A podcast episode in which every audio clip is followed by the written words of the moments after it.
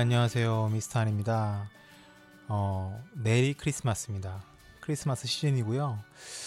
이게 눈이 지금 오는 곳도 있고 안 오는 곳도 있는 것 같은데 어, 아직 서울은 화이트 크리스마스는 아닌 것 같아요. 눈이 왔었나요?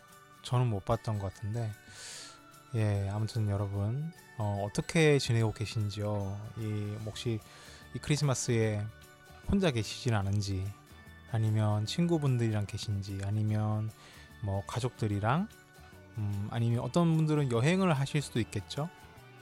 제 아는 지인분도 뭐 제주도로 여행을 가신다고 하시던데 음, 여행도 어, 가시는 분도 계신 것 같고 연말이다 보니까 아무래도 여러 가지 모임들도 되게 많은 것 같아요. 송년회다 뭐, 뭐 이런 것들 저런 것들 굉장히 많은 것 같아요. 다 각자 뭔가 이렇게 자기의 자기의 스타일대로 연말을 보내는 모습들이 참 신기하기도 하고 그렇습니다. 그리고 또 아프신 분들도 참 많은 것 같아요. 감기 때문에 또 요새는 그 감기 바이러스가 굉장히 세잖아요. 그래서 그것 때문에 힘들어 하신 분도 굉장히 많은 것 같아서 어, 혹시나 아프신 분들 계시다면 어, 어서 쾌차하시기를 바라겠습니다. 오늘 상실감 2부 파트 2 내용을 방송하도록 하겠습니다. 어, 지난번에 저희가 파트 1, 2부의 파트 1은 어, 우리 모닝이라는 게스트분과 함께 했었는데요. 사실 그 이번에도 계속 게스트와 함께 하고 싶었지만 그렇게 할 수가 없는 상황이어서 어, 게스트는 다음에 다시 또 초청을 하도록 하겠습니다. 게스트가 있으니까 확실히 뭔가 좀 약간 더 풍성하지 않나요? 이 라디오 자체가. 음, 이 청취자분들의 어떤 어, 피드백이 그 게스트 분에 대한 어떤 피드백은 아직은 없었기 때문에 반응을 아직은 모르겠어요. 게스트 분이 있음으로 인해서 더욱더 재미있고 어, 좀 어떤 부분에서 괜찮았는지 아니면 어떤 부분은 좀 더 보완해야 될지 아직은 좀 더 고민해야 될 부분인 것 같고요. 앞으로 게스트 분을 초청해서 방송을 한다면 조금 더 좀 고민도 더 많이 하고 어, 좀 즉흥적으로 부르는 것이 아니라 좀 미리미리 사전에 기획도 좀 하고 서로 어, 많이 연습을 한 다음에 또 방송을 진행하면 더 아마 더 들으시기에 더 깔끔하고 더 좀 좋은 방송이 되지 않을까 싶습니다. 그래도 어, 게스트분이 계셨으니까 저는 개인적으로 너무 좋았던 것 같아요. 또 약간 좀 혼자만 얘기하는 그런 라디오라기보다도 약간 한 가지 색깔이 아니라 두 가지 색깔이 이렇게 섞여서 되게 조금은 저는 다채로웠던 어, 방송이었다고 생각하거든요. 뭐 잘 진행이라든가 뭔가 이런 부분에서는 많이 미흡했지만 하나의 또 발전되는 부분이 아닌가 싶어서 나름 좀 뿌듯했습니다. 네, 그러면은 주제 내용으로 들어가도록 하겠습니다. 문제를 더 복잡하게 만드는 것들에 대해서 오늘 한번 이야기를 해볼게요. 우리가 좀 피해야 될 태도 같아요. 1번입니다. 마구잡이식 단계론 적용. 엘리자베스 쿠블러 로스 박사라는 분이 계신데요. 그분은 이제 말기 질병을 선고받은 사람이 다섯 단계의 감정을 거친다고 말씀을 하셨어요. 첫 번째가 부정, 두 번째가 분노, 세 번째가 타협, 네 번째가 우울, 그 다음이 수용. 여러분들 한 번씩은 이거에 대해서 들어보신 적이 있을 거예요. 이게 시트콤, 뭐 드라마, 영화 많은 부분에서 이 어, 다섯 단계의 감정에 대해서 어, 말을 하기도 하고 표현하기도 하는 것을 저도 본 적이 있습니다.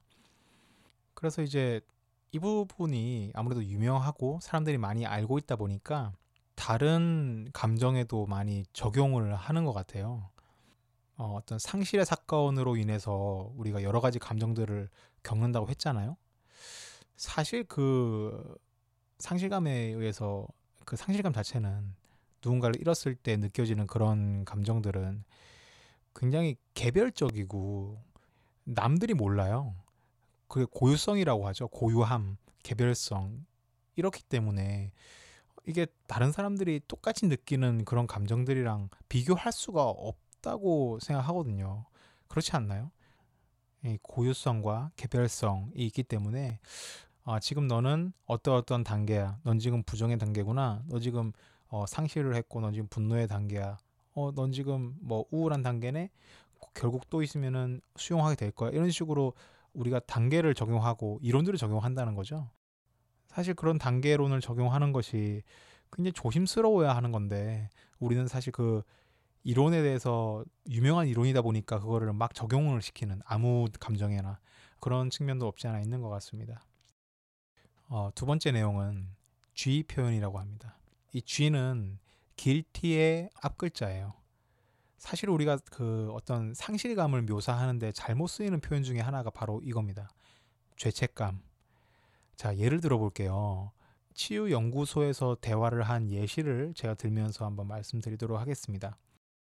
상실감에 빠진 사람이 찾아왔어요. 그래서 상담을 받으려고 해요. A라는 사람이라고 하죠. 이 A라는 사람이 와서 어, 상담을 받, 받습니다. 선생님, 제 아들이 자살했습니다. 심한 죄책감이 들어요. 근데 연구소 어, 이 직원은 이렇게 말을 합니다. 혹시 그러면 아들에게 해를 입힐 정도로 나쁜 짓을 한 적이 있습니까? 그러면 A는 아니요, 없습니다. 그럼 이제 연구소 직원이 죄책감이라는 말은 사전에서 찾아보면 누군가를 공경에 빠뜨렸다는 의미입니다. 근데 당신은 아들을 해코지하려고 한 적이 없는데 guilty, 그러니까 죄책감이라는 말을 사용하냐, 그건 적당치 않다. 이렇게 말을 했다고 해요. 그리고 더 말을 하, 이렇게 하더라고요.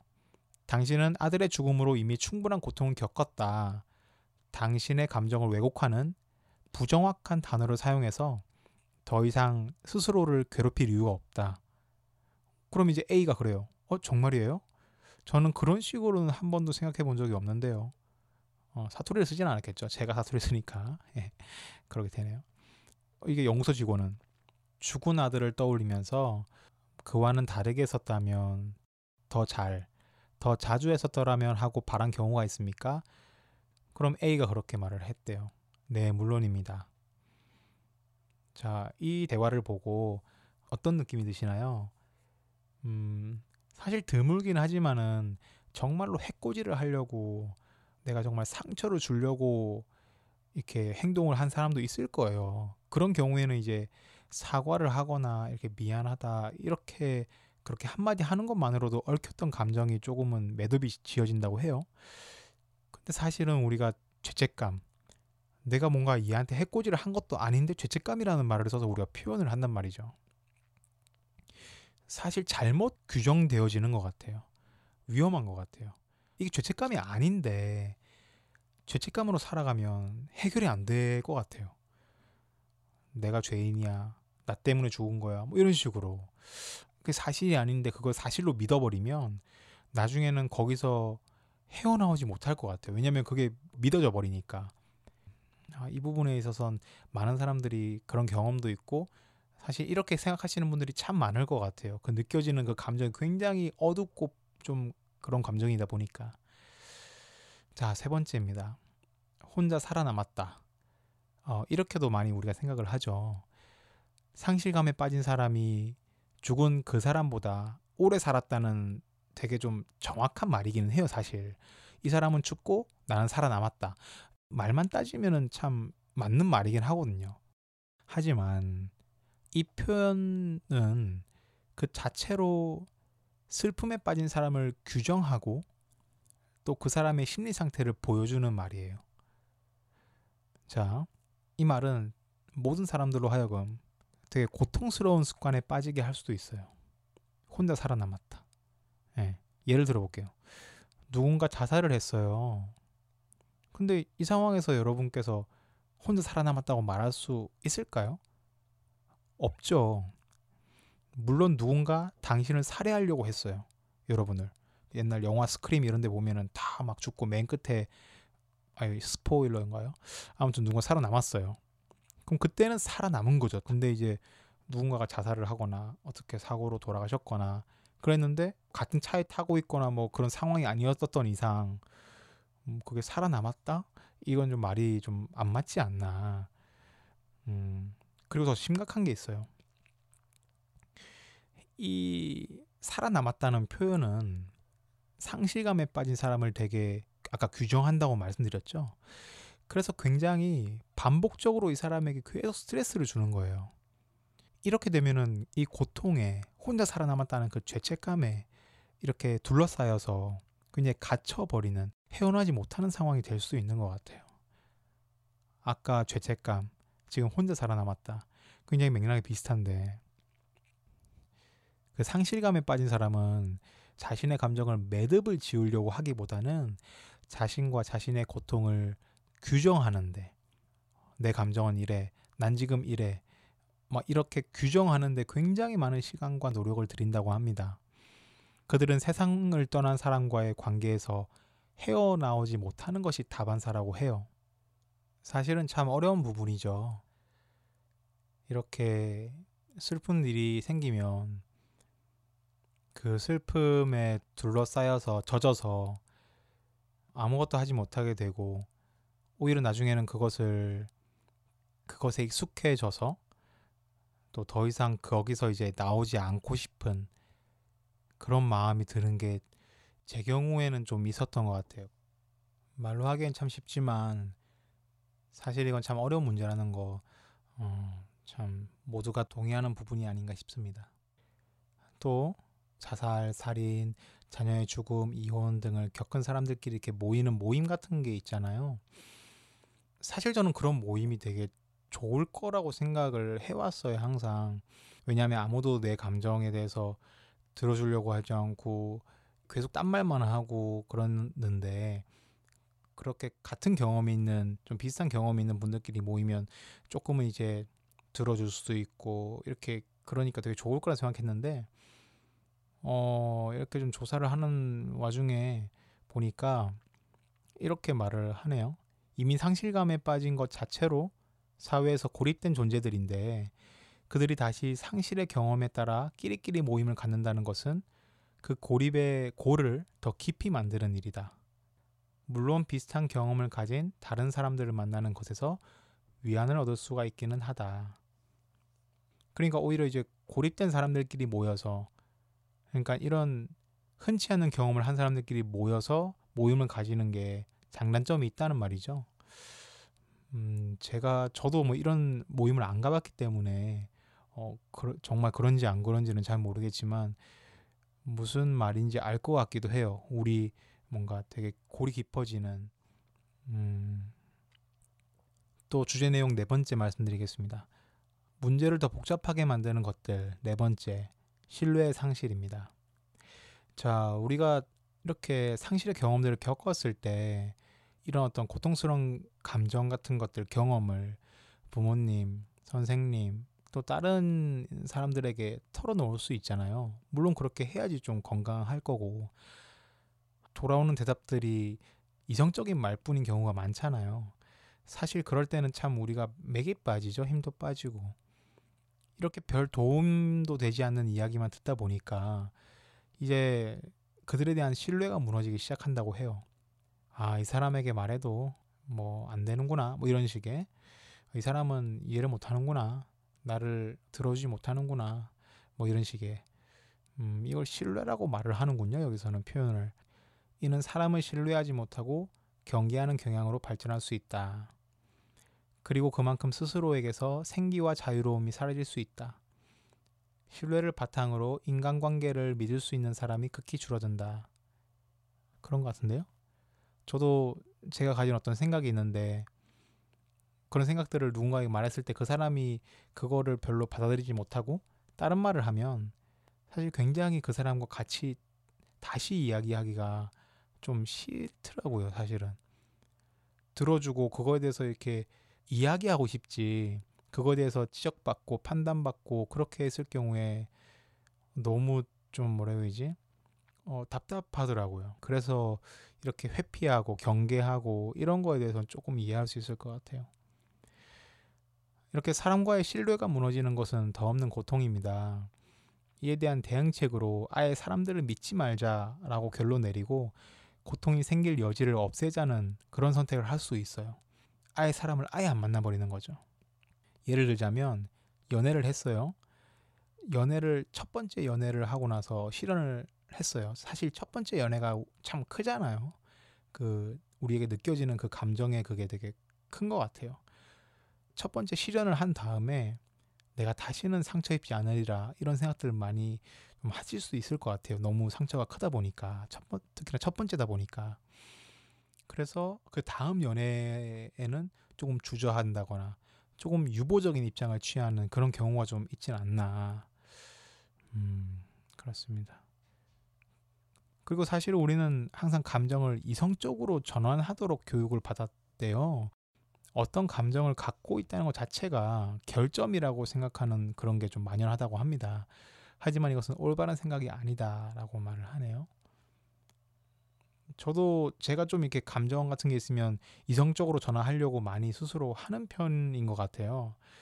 근데 가끔씩은 그냥 감정이 느껴지는 대로 그냥 감정을 좀 비치고 내비치고 표현하고 그거를 사람들도 인정하고 받아들이고 좀 그럴 필요가 있지 않나. 우리 한국은 굉장히 그런 거에 대해서 인색하잖아요. 감정을 들키는 거, 감정을 보이는 거 굉장히 싫어하고 또 거부하고 좀 배척하는 모습들이지 않나라는 생각이 듭니다. 그리고 다섯 번째, 상실감을 극복한 척 하는 태도. 극복한 척 하는 태도. 다른 사람들로부터 인정받고 어떤 상실감을 극복한 것처럼 행동하기 위해서 상실감에 빠진 분들께서는 즐거운 추억만 떠올리려고 할 때가 있대요. 음, 사실 그거는 이제 그런 거죠. 다른 사람들의 비유 맞춰주는 거죠. 그죠? 하지만 이러, 이렇게 해도 여전히 슬픔은 남아있잖아요. 안에. 그렇죠. 그런 것 같아요. 이 가장 좀 심각한 경우는 죽은 사람의 추모비를 세우는 경우가 있는데 그 사람을 상징하는 물건을 여러 개 간직하는 행위로도 나타난다고 합니다. 그러니까 이제 상실감을 극복한 척하는 거죠. 사실 상실감을 극복 못했는데 이 사람을 음, 진짜로 이 감정을 정리하지 못한, 못한 건데 예를 들자면 딸이 죽은 지 5년이 됐어요. 5년이 넘었어요. 근데도 어, 딸의 방에 있는 물건을 그대로 보관한단 말이죠. 하나도 안 건드리고 어, 영화나 이런 데 많이 나오죠. 상실감에 빠진 많은 사람들은 죽은 사람에 대한 자신의 생각, 감정, 즐거운 추억, 긍정적인 말만 어, 이렇게 좀 기억을 하려고 하는 경향이 있지 않나. 물론 이렇게 상실감을 극복한 척하는 어, 분들 말씀입니다. 어, 죽은 사람에 대해서 나쁘게 말하면 안 된다라는 생각들이 있지는 않나. 어, 이건 좀 있는 것 같아요, 사실. 죽은 사람에 대해서 어, 그런 말 하면 안 돼. 뭐 이런 부분들 어른들이 말했던 걸 들은 적이 있는 것 같아요. 하지만 우리가 관계를 매듭 짓고 이 사람과의 고유한 관계를 매듭을 지으려면 관계의 모든 면 긍정적인 부분이든 뭐 안 좋은 부분이든 힘들었던 부분이든 이런 모든 면을 살펴보고 어, 매듭을 지어야 되는 게 맞는 것 같아요. 사실 긍정적인 것만 생각을 하면 잘 매듭이 안 져질 것 같아요. 난 이 사람이랑 너무 힘든 부분이 있었어, 사실. 이 사람과 너무 껄끄러운 부분이 있었는데 이 사람이 막상 죽 이렇게 돌아가셔가지고 감정의 매듭을 짓고 싶은데 다른 안 좋은 기억들은 다 없애버리고 좋은 기억만 계속 하려고 하면 그냥 살아는 지겠죠 금방 금세 그냥 근데 가슴 속에 뭔가 남아 있을 것 같아요. 방금은 이렇게 우리가 좋은 경우 좋은 것만 이렇게 생각하려고 한다라고 했죠. 이번에는 이제 부정적인 감정만 매달릴 경우에 어떻냐. 그럴 경우에는 일생 동안 힘들었던 것들을 계속 나열하면서 불평하는 그런 어, 반응으로 나온다고 합니다.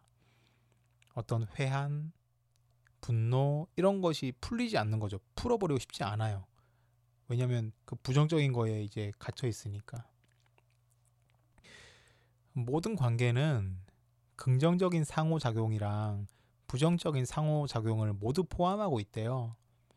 그래서 굉장히 자기 자신에게 또 남에게 완전히 솔직할 때에만 상실감이 치유될 수가 있답니다. 그러니까 이제 아 그 사람은 너무 싫어. 그 사람은 하나부터 열까지 다 싫었어. 라고 말을 어, 할 수가 있어요. 사실 진짜로 그럴 수도 있어요. 이 사람이 정말로 해준 게 아무것도 없을 수도 있어요.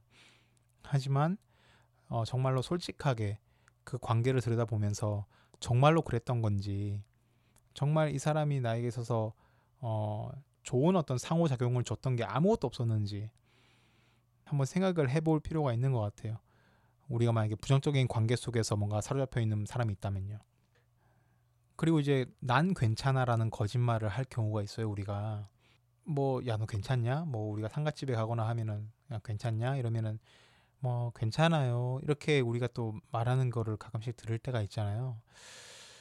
사실은 우리가 그렇게 척하는 게 우리의 문화가 돼 있다 보니까 스스로도 혼란스럽고 다른 사람도 혼란스럽고 그리고 자신 안에 이렇게 고통이라든가 외로움 같은 게 남아 있게 돼요. 그러면 연기를 하는 거죠.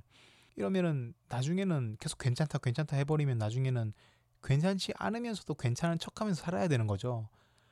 거짓으로 극복을 하는 거예요, 그냥. 이러면 활기도 없어지고 순발력도 없어지고 그렇게 되는 것 같아요. 연기하면서 사는 게 굉장히 어려운 거 아니겠어요? 사실 좀 솔직할 필요가 있는 것 같아요. 힘들다. 너무 아프다. 안 믿긴다. 그냥 느껴지는 대로 우리가 이야기를 하고 또 이야기를 듣는 사람들은 있는 그대로 받아주고 그래.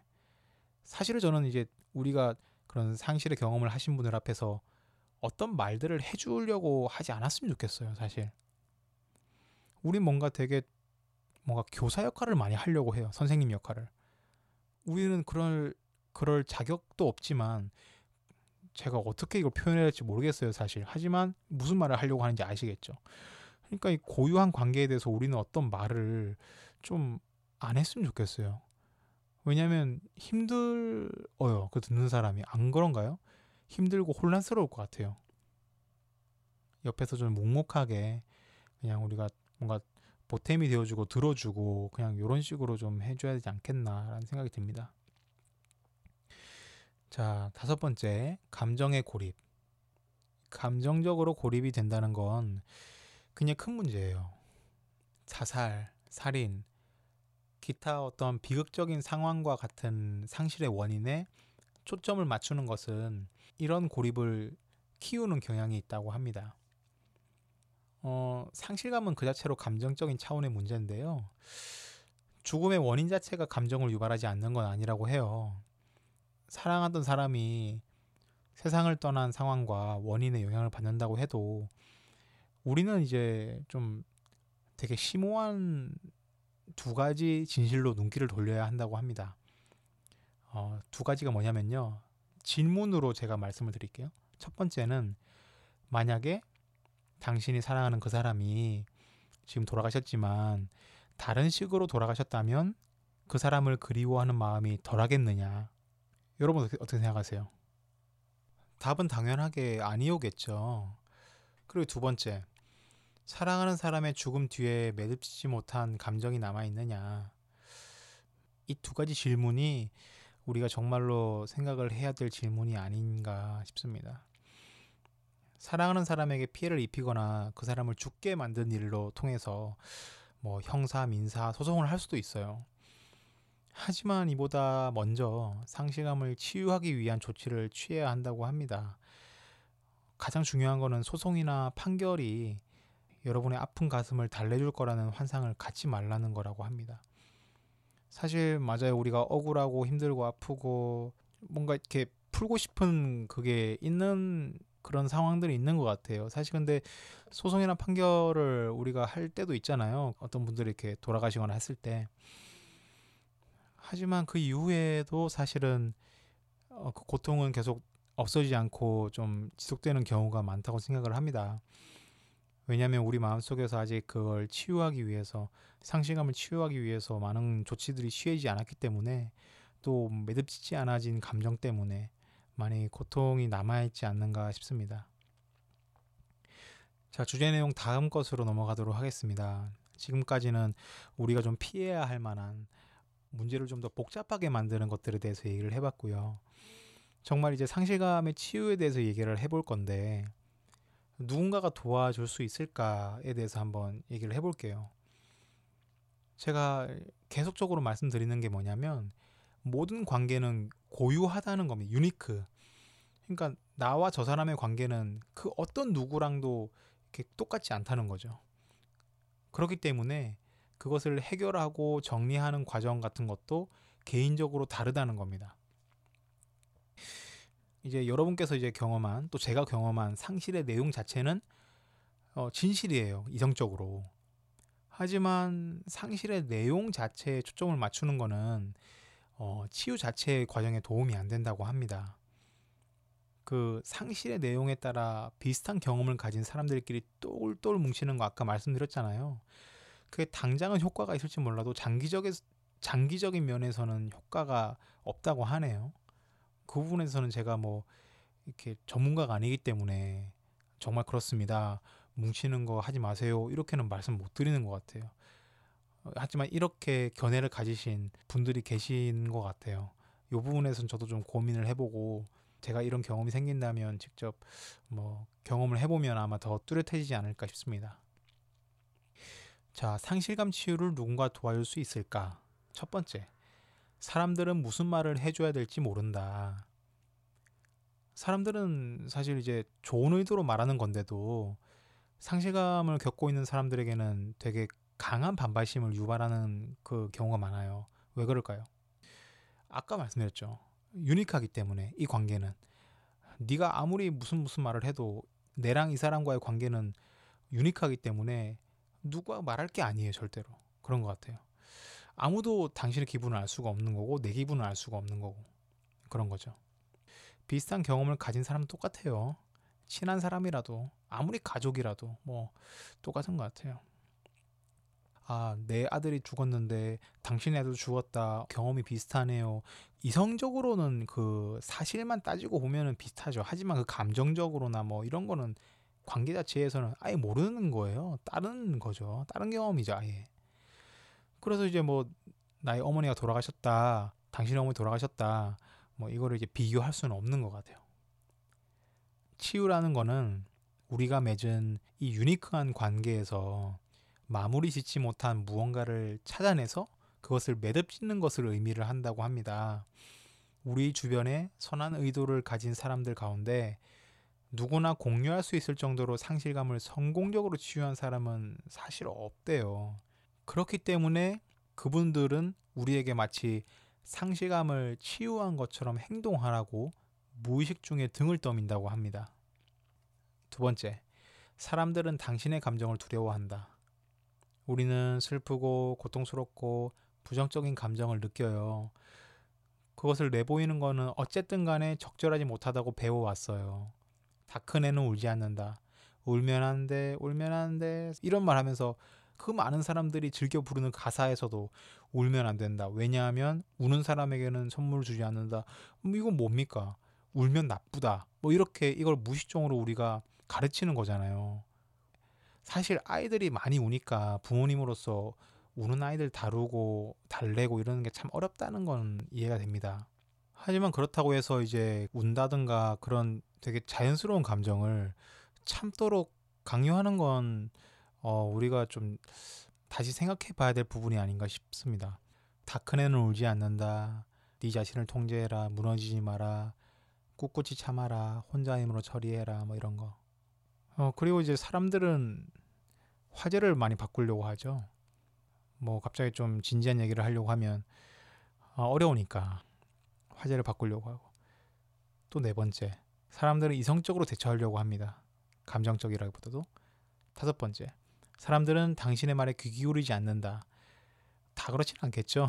다 그렇진 않겠지만 참 우리가 누군가에게 귀 기울이는 게참 어, 잘안 되는 것 같아요. 사실 문제를 해결해 달라는 게 아닌데 그냥 들어달라는 건데. 그리고 여섯 번째, 사람들은 죽음에 대해 말하는 것을 꺼린다. 어, 그래서 우리는 영원히 잠들었다. 아빠는 떠나셨단다. 수명이 다했다. 어머니를 잃었다. 그리고 이제 애들한테도 할아버지가 돌아가셨을 때 할아버지는 잠들었단다. 뭐 신이 데려가셨단다. 이런 식으로 말을 하고 그래서 이제 부모님들이 진실이라고 믿는 것을 정직하게 애들에게 애들에게 이야기해 주는 게 좀 더 낫지 않나 뭐 그런 생각도 들기도 합니다. 사실 이거는 조금 저도 고민을 해봐야 될 부분인 것 같아요. 정말 아이들이 느낄 때에 어떻게 받아들이는 게 더 좋은 건지 애들에게 그 사실대로 말하면 그것이 충격이 될까봐 우리는 둘러서 말을 해준다고 하면서 이렇게 말을 하는 거잖아요. 사실 근데 그 둘러서 말을 해주는 게 오히려 애들에게는 잘못된 정보로 박혀서 오히려 나중에 더 혼란스럽게 하고 더 힘들게 하고 뭔가 그렇다고도 해요. 그래서 정직하게 말해주는 게 좋다고 하는 말도 전 들은 적이 있습니다. 이 부분에 대해서는 사람들마다 아마 견해도 다를 거고 아마 생각도 다를 것 같습니다. 어, 일반적으로는 어린애들과 죽음에 대해서 이야기할 때 이런 은유적인 표현을 안 하는 게 좋다고 합니다. 이 발달 단계에 있는 대부분의 어린이는 어, 은유적인 이미지와 현실을 연관 지을 수 있는 능력을 가지고 있지 않다고 합니다. 어, 오늘은 저희가 이제 한 이 정도까지만 이야기를 하고 어, 다음 시간에 상실감 치유에 대한 발걸음을 떼기 뭐 이런 부분에 대해서 더 얘기를 할 건데요. 다음 시간이 마지막 시간이고요. 그래서 이제 음, 상실감에 대해서는 참 오래 저희가 4, 5화 정도로 이렇게 길어지게 됐는데 굉장히 저에게도 어, 좋은 경험이었던 것 같고 또 뭐 들으시는 분들께는 조금은 지루하고 좀, 어, 좀 그럴 수도 있겠지만 어, 나름대로 제게는 어, 좀 도전이었던 것 같습니다. 어, 다음 시간에 더 파트 3로 어, 마무리를 짓도록 하고요.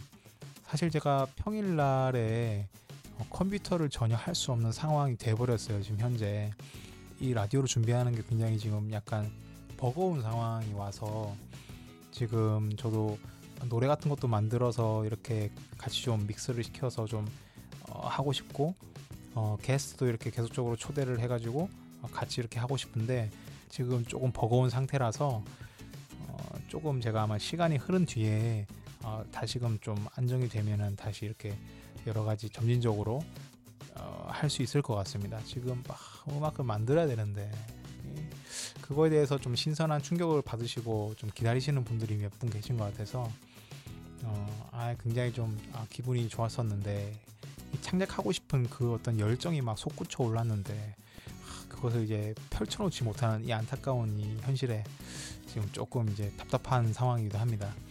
어, 아무튼 계속적으로 어, 이렇게 어, 라디오 들어오셔서 너무 감사드리고요. 다음 주에는 제가 그 어, 주제 내용 파트 3랑 어, 그리고 이제 영화, 뭐 책 이런 것도 제가 어, 조사를 하고 있는데요. 소개시켜 드릴 수 있는 것들은 좀 소개 같이 해드리면서 그렇게 마무리를 할 수 있는 시간 가지도록 하겠습니다. 어, 다음 주에 웬만하면 다음 주에 이렇게 어, 파트 3를 다 해야겠는데 음, 조금 더 늦어질 수도 있, 있을 것 같습니다. 그 부분은 조금 미리 먼저 말씀을 드리고요. 아무튼 너무 감사합니다. 항상 청취를 해주시고 뭐 많은 분들은 아니지만 어, 이렇게 꾸준히 이렇게 오셔가지고 관심 보여주시는 것 때문에 책임감을 조금이라도 가지고 계속 해나갈 수 있는 것 같습니다. 원천이 되는 것 같아요.